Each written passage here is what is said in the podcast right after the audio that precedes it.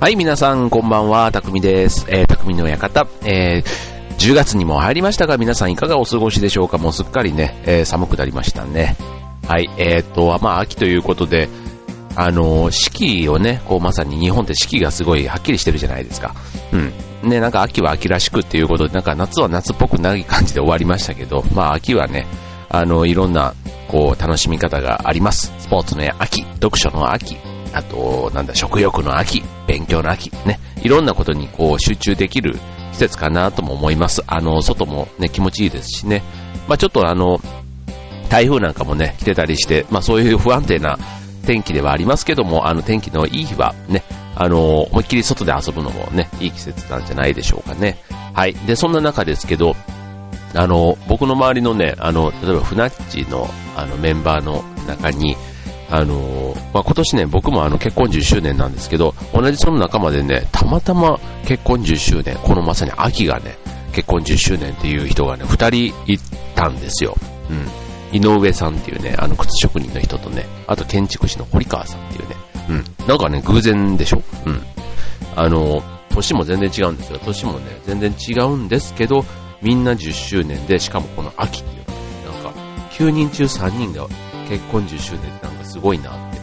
なんかちょっと、あの、だからって男同士に何の運命を感じるってわけではないんですけど、あの うん、なんか、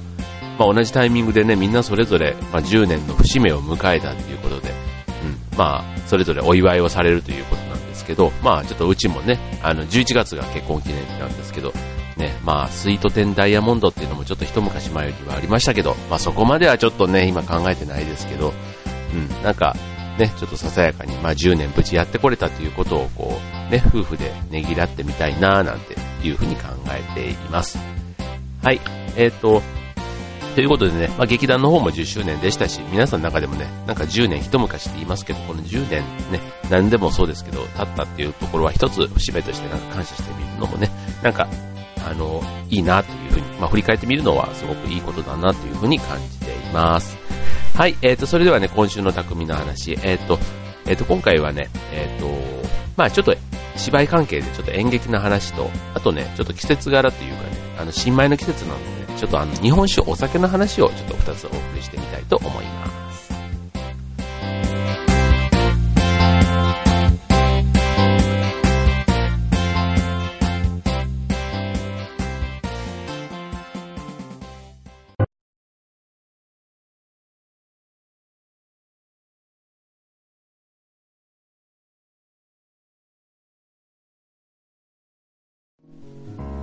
はい、ということで、えー、巧みな話ということで、えっ、ー、と、まず一つ目のコーナーと、まあ、今回ね、えっ、ー、と、お送りするのは、えっ、ー、と、ね、先日ね、えっ、と、日曜日なんですけども、えっ、と、身の丈プランさんっていうね、えっ、と、下北沢で、えっ、と、お芝居をやっている方、ちょっとごめんなさいね。はい、失礼いたしました。ね、こんなね、もうあの、本番中なんで咳き込んでたらダメですよね。はい。えっ、と、身の丈プランさんというね、2002年の11月に旗揚げした、あの、劇団なんですけども、あの、これもちょっとね、僕の先輩の、あの、高校時代の友人の方が、えっ、ー、と、脚本を書いてらっしゃるという、そんな劇団なんですね。うん。で、その脚本を書いてらっしゃる石井さんという方が、あの、富良野塾という、あの、倉本壮さん、あの、富良野で、あの、北の国からですよね。うん。あれの脚本を書いてる方が、あの、主催している、その、こう演劇人の育成の場っていうんですかね。うん。そういう、まあ役者もそうだし、こういう脚本とか書いたりする人も育成するような、そんな富良野塾というのを富良野でやってらっしゃって、それの一期生にあたる方が、えー、卒業して、まあ、その後立ち上げた劇団ということなんですね。はい。で、2002年11月ということなので、またこれもまあ、ちょうど11月、まあ、この秋ということでは、あの、周年のまあ節目にはなっていくわけですけども、あの、こちらの劇団さん、えっ、ー、と、今回、えっ、ー、と、公演をやられるのが10回目ということでね、はい。で、10回目というところもまた一つの節目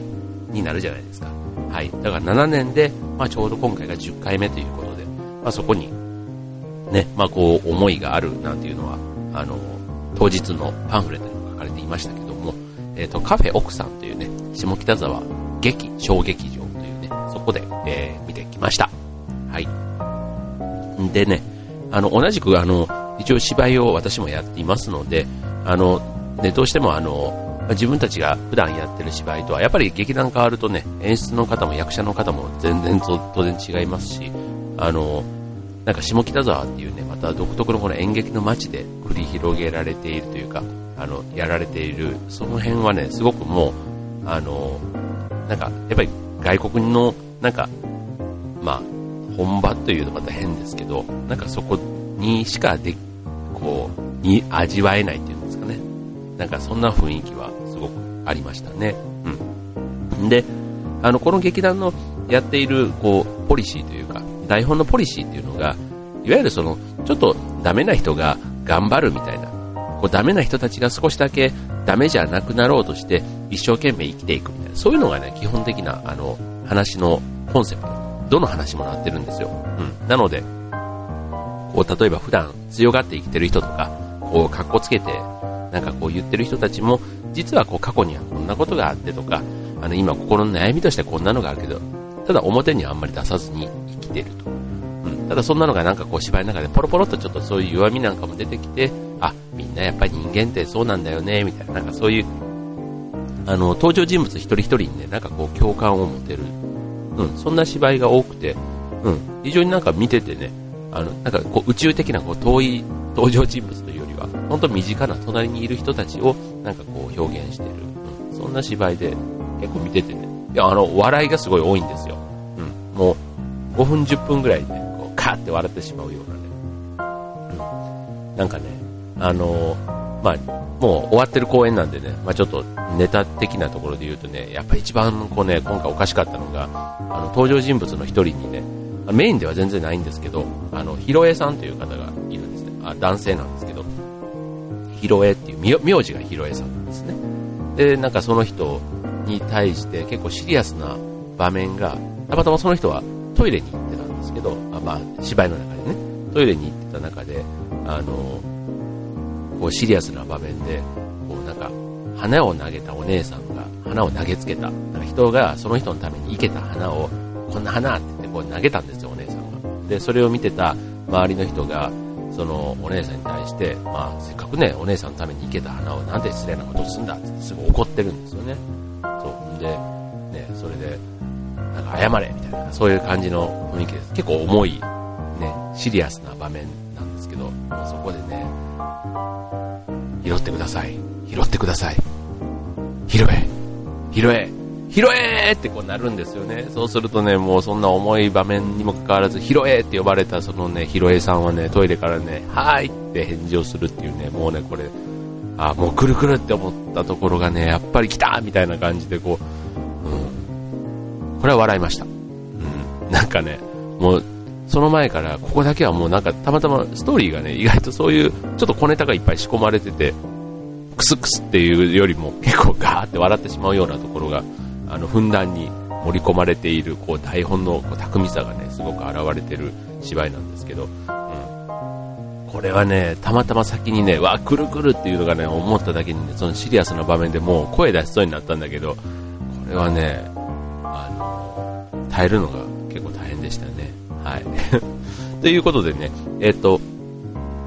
こちら、えっ、ー、と、身の丈プランさんの今回のはね、カフェ奥さんというお芝居を見てきたんですけども、うん。やっぱりね、あの、同じ、こう、芝居って言ってもね、あの、劇団変わればだし、場所変われば、うん。やっぱりあの、楽しいし、あの、刺激を受けますね。うん。で、今回ね、下北沢って、僕そんなに行かないんですよ。で、行かないんで、結構この劇団を見に行くときぐらいしか行かないんですけど、だいたいね、昼間から見て3時ぐらいに終わるんですよね。で、そこからね、また明るいうちからね、みんなでこう、あの、カフェみたいな、オープンカフェみたいなのが結構あってね、そこでこう、乾杯なんつってね、あの、日が暮れるまで、こう、まだ秋風、心地よいね、季節じゃないですか。かこの間もね、ちょっと天気が良かったんでね、そんなんで5時過ぎぐらいまでなんかうだうだね、こう、昼間から贅沢だね、なんて言いながらね、うん、そんなのもね、あの、どっちを楽しみにしていたのかよくわかんない感じですけど、うん、楽しかったですよ。うん皆さんもね、ぜひぜひ、あの、下北沢もね、他もなんか結構いろんないい街あると思うんですけど、なんかあったら、そんなね、過ごし方っていうことでね、あの、教えてもらえると、ぜひ番組の中でもお伝えしていきたいと思います。はい。ということで、えー、では続きましては、えっ、ー、と、ちょっとお酒の話に、えー、入ってみたいと思います。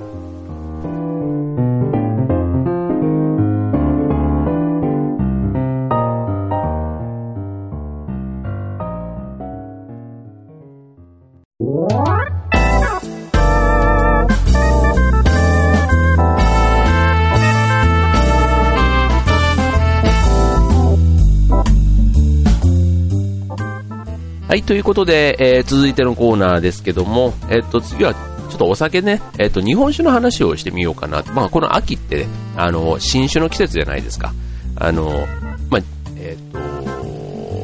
まあ、秋、米がね、新米の季節なので、まあ、それに合わせて新酒ということで、ね、あの、一般的に秋って結構いろんな日本酒の新酒が、あの、発売もされたりしますけども、あの、この、10月のね、最初のこの、えっ、と、土日でも、えー、と10月1日がね、え、まああんまりどこまで知られてるのかわかんないですけど、日本酒の日っていうやつなんですよ。だからまあ10月が、あの年度でいうお酒の世界では10月が年度始め、ね、あのまさに仕込みから始まるっていう、そんな意味だと思うんですけど、あの10月1日がちょうど年度始めって言われて、で、10月が1日がそれ日本酒の日というふうに言われているそうなんですけども、たまたまね、この3日4日も、あの、いろんな県の酒造組合さんが、あの、東京で、あの、フェアというか、その地酒の紹介みたいな、そういうイベントをね、やってたりするんですね。で、僕は、あの、たまたまちょっとあの、知り合いの、あの、紹介で、えっと、奈良県酒造組合さんがやっているね、奈良酒スペシャリティフェアというね、そちらの方にちょっと参加をさせてもらいました。はい。で、これね、あの、まあ、奈良県でね、あの、奈良県の酒って何って言われるとね、こう、意外とパッと自分あのね、出身が大阪なんですけども、あの、酒の銘柄を見るとね、あの、やっぱりいくつか知ってるのはあります。ありますけど、やっぱ関東の人はね、知らないでしょうね。うん。っていう感じの銘柄が多かったですね。うん。でもね、なんか日本酒の、あの、消費が、奈良って一番全国で少ない県らしいんですよね。うん。統計的に言うと。うん。でもね、あの、日本酒の発祥の地らしいんですよ、奈良は。うん。なんかね、あのー、そう、らしいんです。だからあの、奈良県のね、桜井市の三輪、えー、ね、三輪そうめんって有名な三輪ですね。うん、三輪にある大神神社にはね、お酒の神さんが、こう、ね、えっ、ー、と、祀られているそうなんですよね。はい。まあ、ただ奈良ってね、やっぱりあの、昔の、あの、平城京からね、平城京、なんと見事な平城京ですよね。あ、そうそうそう、なんと見事な、だからね、来年がね、あの、1000と1300年らしいんですよね。すごいですよね。2010年。うん。ね、1300年の節目だっていうことで、結構奈良としては、こう、奈良のアピールというか、そういうのに気合が入ってるみたいなんですけど、うん。なんか、やっぱりね、それの時代から都があった県なので、なんかそういうね、お酒とかもなんか発展しててもおかしくないじゃないですか。そういうちょっとお祝い事というか、ね、お寺もやっぱり京都並みにも多いですし、なんかそういうお祝い事、その神様のそういう関連の時時でも、ああいうおみきとかもそうですけど、お酒って必ずついて出てくるので、うん、なんか奈良がお酒が有名っていうのもね、あの、全然普通に、うん、その説明を聞けばそうだなっていう気はしましたね。うん。で、京都とかね、伏見のお酒とかすごいね、全国的にも有名だったりしますけどね。はい。で、えー、まあ、今回ね、それで日本酒のそのフェアがあって、まあ、いろんなお酒をね、飲ませていただいたんですけど、あのたまたま自分行ったら夜だったんですね。夜だったんですけど、まあ、しょっぱなからね、日本酒を飲むっていうのは結構久しぶりで、うん、だったんですけどね、やっぱりね、いい日本酒は違うね。あの違うと思いました。うん、いろんなね、酒蔵さんが当然あの、代表銘柄というか、その酒造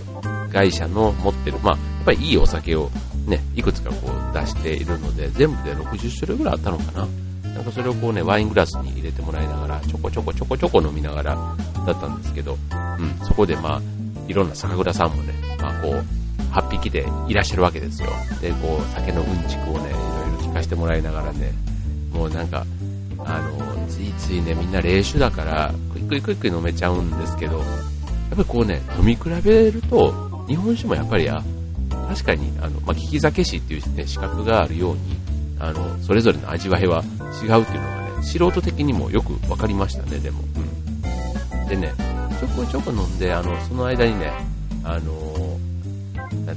だ、和らぎ水っていうんですかね、あな、ね、あの、な、なんて言うんだろう、あの、和、平和の和にらぎ水。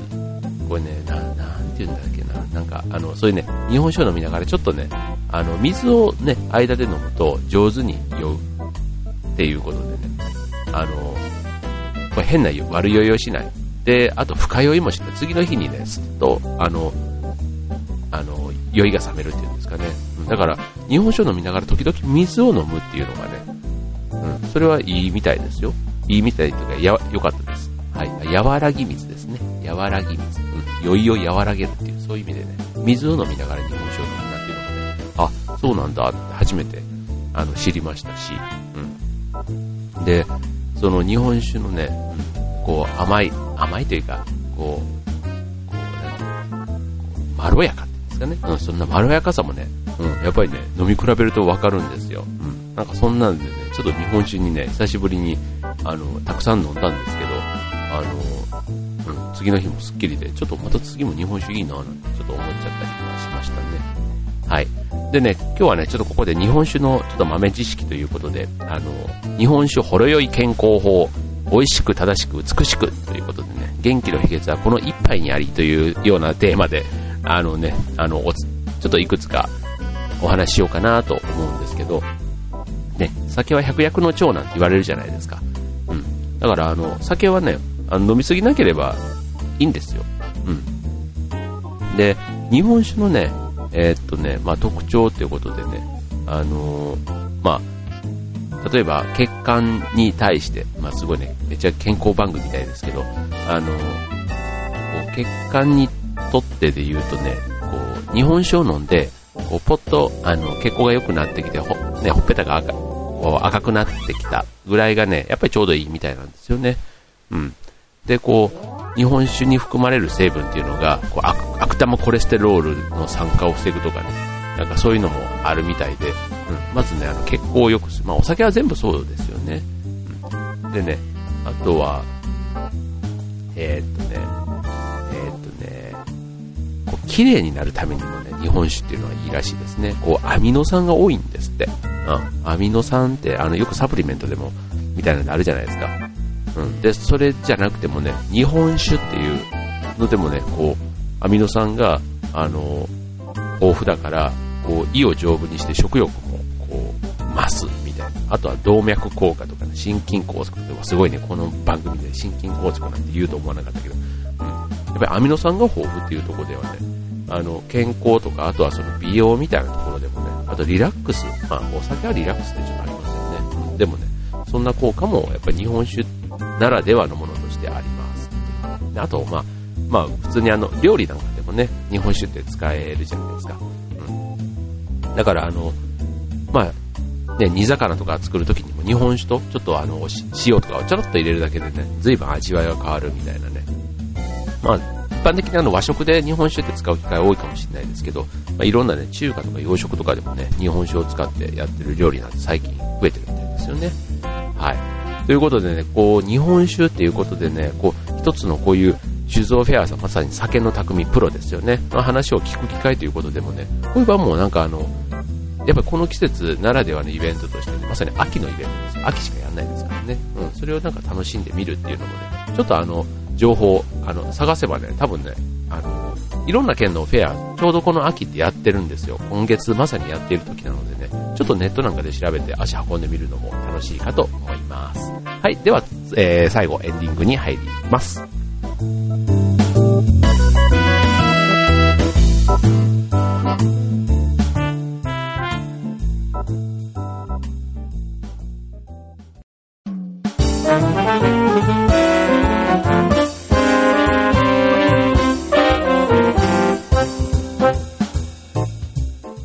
はい、えー、それでは、はい、エンディングには近づいてまいりました。はい、ちょっとね、なんかあの、ずるずる言ってるんですけど、あの、思ったよりね、全然元気でして、元気なんですけどね、ちょっと喉だけで、ね、なんかね、ちょっといがら、い、い、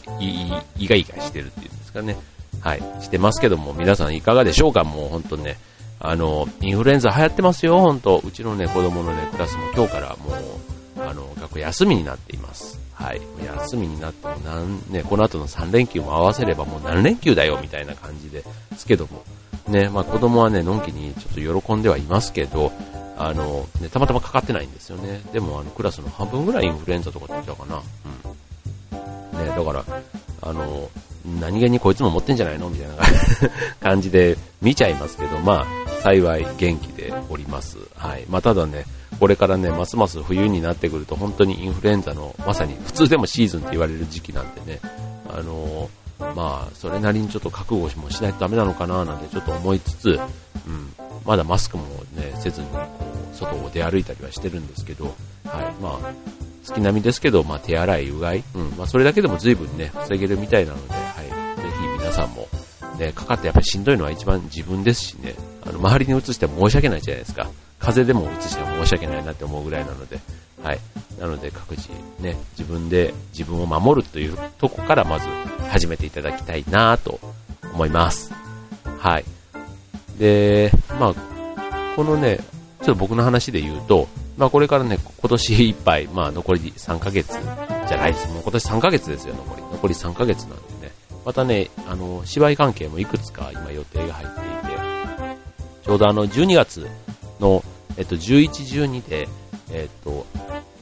夢アート町虫さん、あ、間違え、間違え、町アート夢虫さんが、えっと、船橋で、えっと、やるトレモスのパン屋というところの芝居、客演で出させていただくことになりまして、ちょうどあの月曜日に顔合わせがあったんですね。はい。で、行って、あの、パン屋の弟子の役をやることに決定したんですけど、うん。まあ、ほん、そんなのもね、ちょうどこの冬にかけてというか今年いっぱいの仕事として今回引き受けたものがあるので、うん、そんなのもある中ではもうやっぱりインフルエンザとかかかってる、かかるわけにはいかないみたいな、ね、なんか自分の中ではそんなちょっとあの、自分で自分をこう追い込むというかプレッシャーにちょっと感じつつも、うん、体調管理はしっかりしていきたいなというふうに考えています。はい、えーと、では、あの、皆さんの方もね、あの、まだまだ秋も始まったばっかりです。ただね、もう今秋も始まったばっかりと言いつつも、ね、今週末は、ね、3連休です。で、11月も連休があったりね、あの、結構ね、休みがまとまって、なんか、今、夏休みをずらして秋に取る人もいたりするじゃないですか。うん。だからね、やっぱり秋って結構、あの、そういう意味では、なんか、レジャーの、すごいうってつけの季節かななんていうふうにも思います。うん。で、僕もね、結構あの、予定はポコポコ入ってたりするんですけど、その予定もね、やっぱりこう病気になったら流れちゃったりするじゃないですか。なのでね、まあ別に遊ぶことばっかり考えてるわけではないんですけど、うん。あのね、ぜひそういう予定もね、ちゃんと、あの実行しなければ楽しくないですから、うん、そのためにはまず健康です。はい。ということで皆さんもね、体気をつけて、ね、楽しい秋を迎えていきたいなと思います。はい、それでは今日の匠の館、ここまで。それではね、バイバイ。